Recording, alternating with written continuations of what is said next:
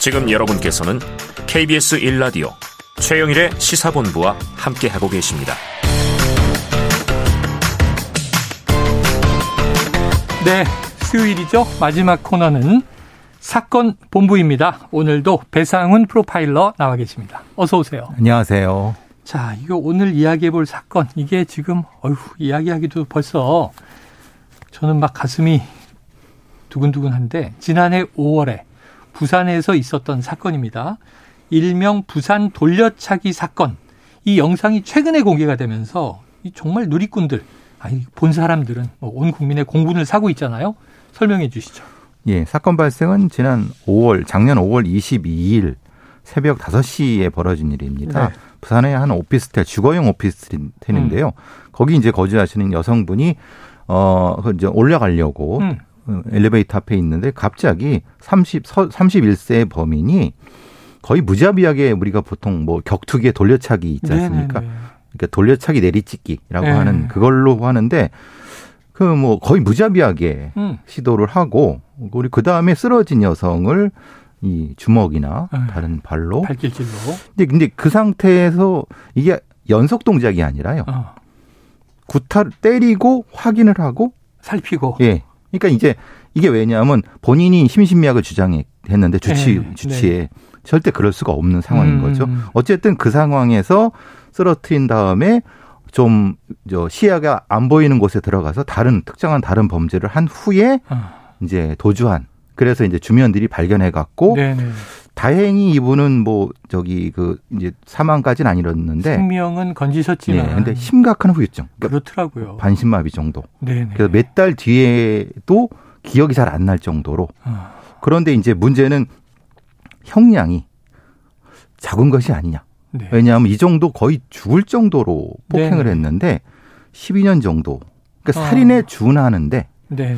그래서 이제 또 시민분들, 시청자들이 상당히 그 논란을 얘기합니다. 그렇죠. 이 정도면 죽을 수도 있다는 걸 알고 폭행한 거 아니냐. 몸 운이 좋아서 네. 살았지만 그렇죠. 몸 자체가 거의 뭐 저 격투기 선수급입니다. 네네. 근데 그 피해자분은 아주 좀 작은 분이에요. 그리고 아, 운동을 많이 한 것 같은 거지. 예. 새벽 5시에 여성분은 집에 올라가려고 엘리베이터 앞에 서 있다가 그렇죠. 뒤에서 느닷없이 머리를 맞고 벽에 또 머리를 부딪히고 쓰러지잖아요. 그렇죠.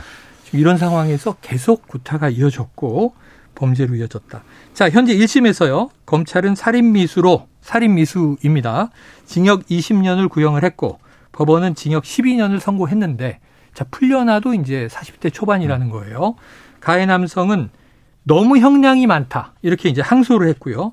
누리꾼들은 12년이 너무 적은 거 아니냐 분노하고 있는데 교수님은 이런 사건 많이 다루시니까 네. 어떻게 보십니까?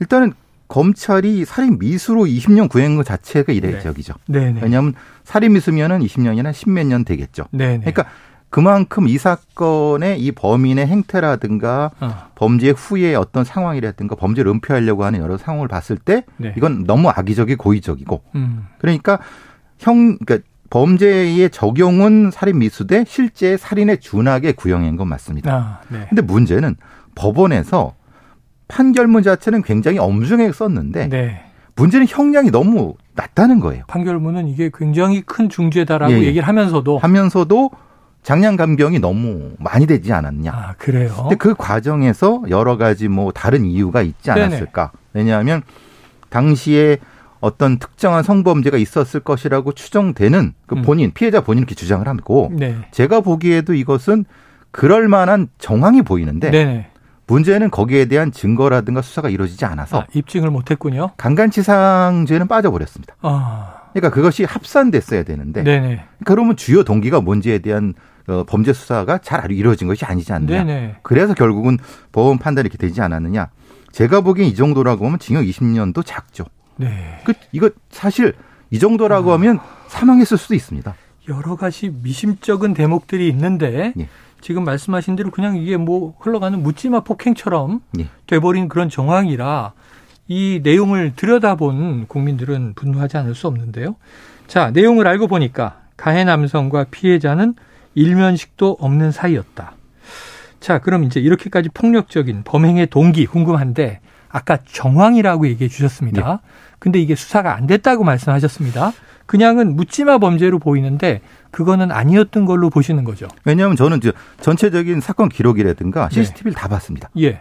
이 CCTV가 이 오피스텔 안에서의 CCTV가 아니라 음. 그 30분 1시간 전부터 이 여성을 따라다니고 있었습니다. 아, 그래요? 예. 그러니까 그, 그 특정한 사, 뭐 지명을 얘기해서 그런데 무슨 사거리, 소산에서 네. 유명한 사거리 있지 않습니까? 예. 거기에 30분 전부터 이 피해자를 쭉 따라다니고 있었습니다. 아. 그러니까 타겟팅을 했다는 네, 겁니다. 네, 네. 그러니까 단순히 어, 뭐, 부딪혀갖고 기분 나빠서 시비 거는 위발적인 게 아니고, 네. 애초에 특정한 무슨 행위를 하려고 어.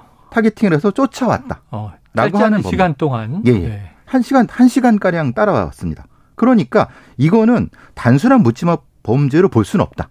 오히려 어 특정한 어떤 목적 제가 계속 그 말씀드리는 거는 이 폭행 이후에 특정한 공간에서 어떤 행위를 하고 갑니다. 어. 근데 그 시간이 8분 정도 되거든요. 네네. 근데 그 시간에 대한 정확한 규명이 없어서 법원에서도 이 부분은 그냥 음. 넘어가 버렸어요. 자, 그럼 이제 우리가 추정이지만 예. 성범죄 가능성이 열려 있다. 이렇게 전제했을 때 예. 왜 지난해 5월 사건이잖아요. 이게 예. 뭐몇 년 전, 몇십 년 전 사건이 아니고 근데 왜 그 대목은 수사가 부족했던 거예요? 사실 이것이 이제 이 정도라고 하면 응급실로 이제 실려갔겠죠. 네네네. 응급실의 의사들은 이 사람 살리는 게 우선이기 때문에 그렇죠. 소위 말하는 강간 키트, 그러니까 성폭력 아. 검사를 할 겨를이 없었는데 네네네. 초반에 담당 형사가 이것을 알고 빨리 해바라기 센터에 얘기하거나 아니 음. 다른 데서 이걸 했어야 되는 거예요. 별도로. 예. 근데 그게 이루어지지 않은 상태이기 때문에 예.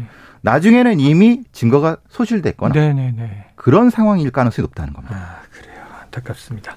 자, 이게 후천적 사이코패스. 실제로 이 사이코패스 검사에서 점수가 높게 나왔다는 보도를 봤습니다. 이 폭력 등 범죄 전과가 쌓일수록 이런 폭력성이 좀 높아지거나 사이코패스 성향이 두드러지거나 하는지 궁금한데. 이 범인은 어때요?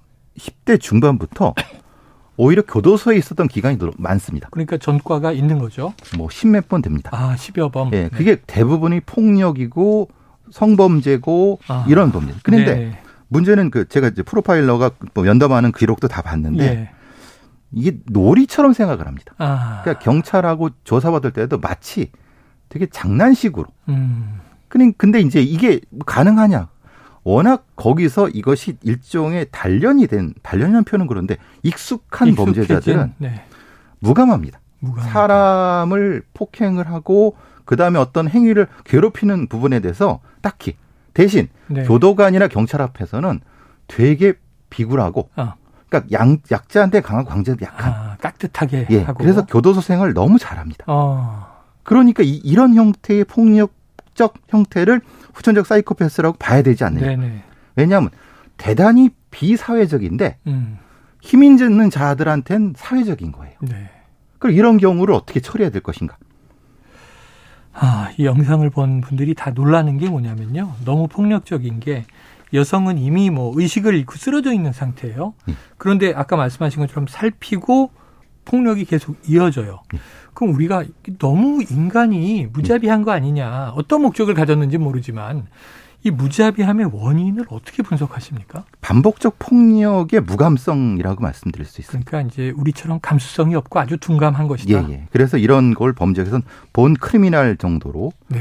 그러니까 형성적 범죄형. 어. 그러니까 10대 후반부터 폭력에 너무 무감한 상태로 음. 그렇게 지배하면서 살아온 온 네, 존재들은 네.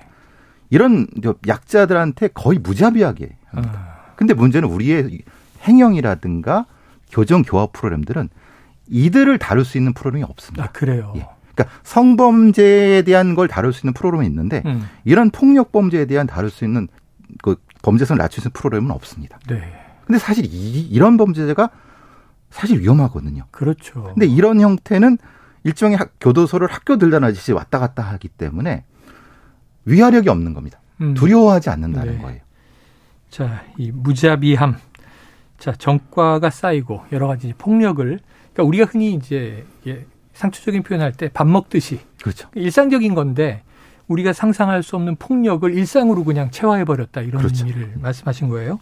자, 이번 사건뿐 아니고 언론에 나오는 보도들을 보니까 폭력 전과가 있는 사람들이 출소 후에 또다시 범죄를 저질렀다. 심지어는 교도소 내에서 예. 범죄를 저질러서 뭐 김건식 같은 경우죠. 다른 예. 또 수감자의 생명을 예. 뺏는 경우도 있고 이런 기사들을 보고 놀라는데 자 교도소 내에서 폭력 성향을 교화하는 심리치료 프로그램은 전혀 없습니까? 형식적으로는 있습니다. 형식적으로는 예, 법무부에서 제 말을 들으면 아마 화를 내실 거지만 네네. 실제로 의미가 없습니다. 왜냐하면. 그들의 폭력성을 낮출 수 있는 음. 한국에서의 전문가가 손에 꼽을 정도입니다. 아. 근데 그들은 법무부에 고용돼 있지도 않고요. 네네네. 실제로 프로그램이 작동되지도 않습니다. 네. 지금 작동되는 건 성범죄 방지 프로그램 정도가 작동이 되고 어. 있는데 사실 제일 문제가 이들을 음. 교도관들이 너무 착하게 본다는 겁니다. 착하게 본다. 왜냐하면 교도관들은 강자니까 잘 보입니다. 아, 자신들에게는 말을 잘 들으니까. 그러니까. 음. 그러면 가석방 점수가 높게 나옵니다. 아, 그렇죠. 그러니까 사이코패스 점수가 높은데 음. 가석방 점수가 높다는 모순적인 상황이 벌어집니다. 아, 그래요. 그러면 가석방 담당자들은 누구를 먼저 석방할까요? 네. 네. 이들을 먼저 석방하는 겁니다. 이게 이제 모순 이게 이, 이 잘못된 게 계속 반복되는 거죠. 네.